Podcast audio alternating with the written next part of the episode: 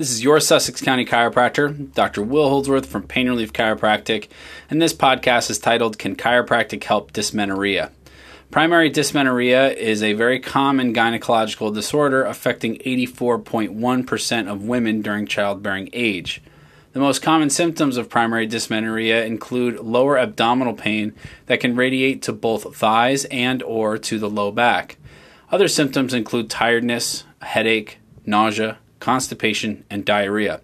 The condition precedes menstruation in the absence of any organic pathology and lasts approximately 48 to 72 hours.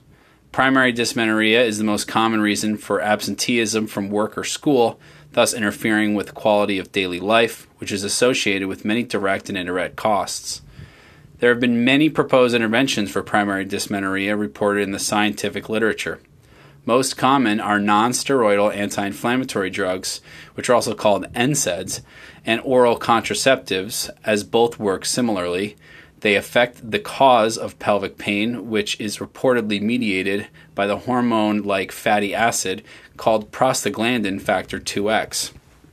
However, both approaches carry negative side effects, such as bleeding in the gut and hormone issues, such as bloating and edema, respectively.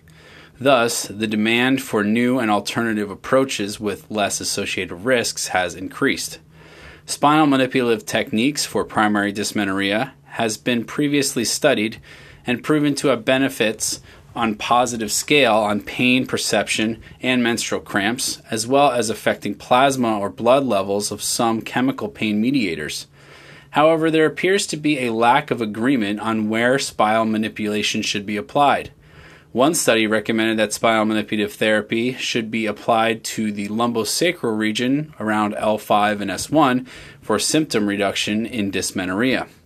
A more recent study found that global pelvic manipulation performed on both sides of the pelvis to mobilize the sacroiliac joint and the L5 S1 facet joint resulted in improvements related to low back pain and pressure pain thresholds in the sacroiliac joint with a significant increase in serotonin. Doctors of chiropractic specialize in the use of spinal manipulation therapy and are trained in many different techniques of lumbopelvic manipulation. For those struggling with primary dysmenorrhea, including a chiropractor as a member in your healthcare team makes perfect sense.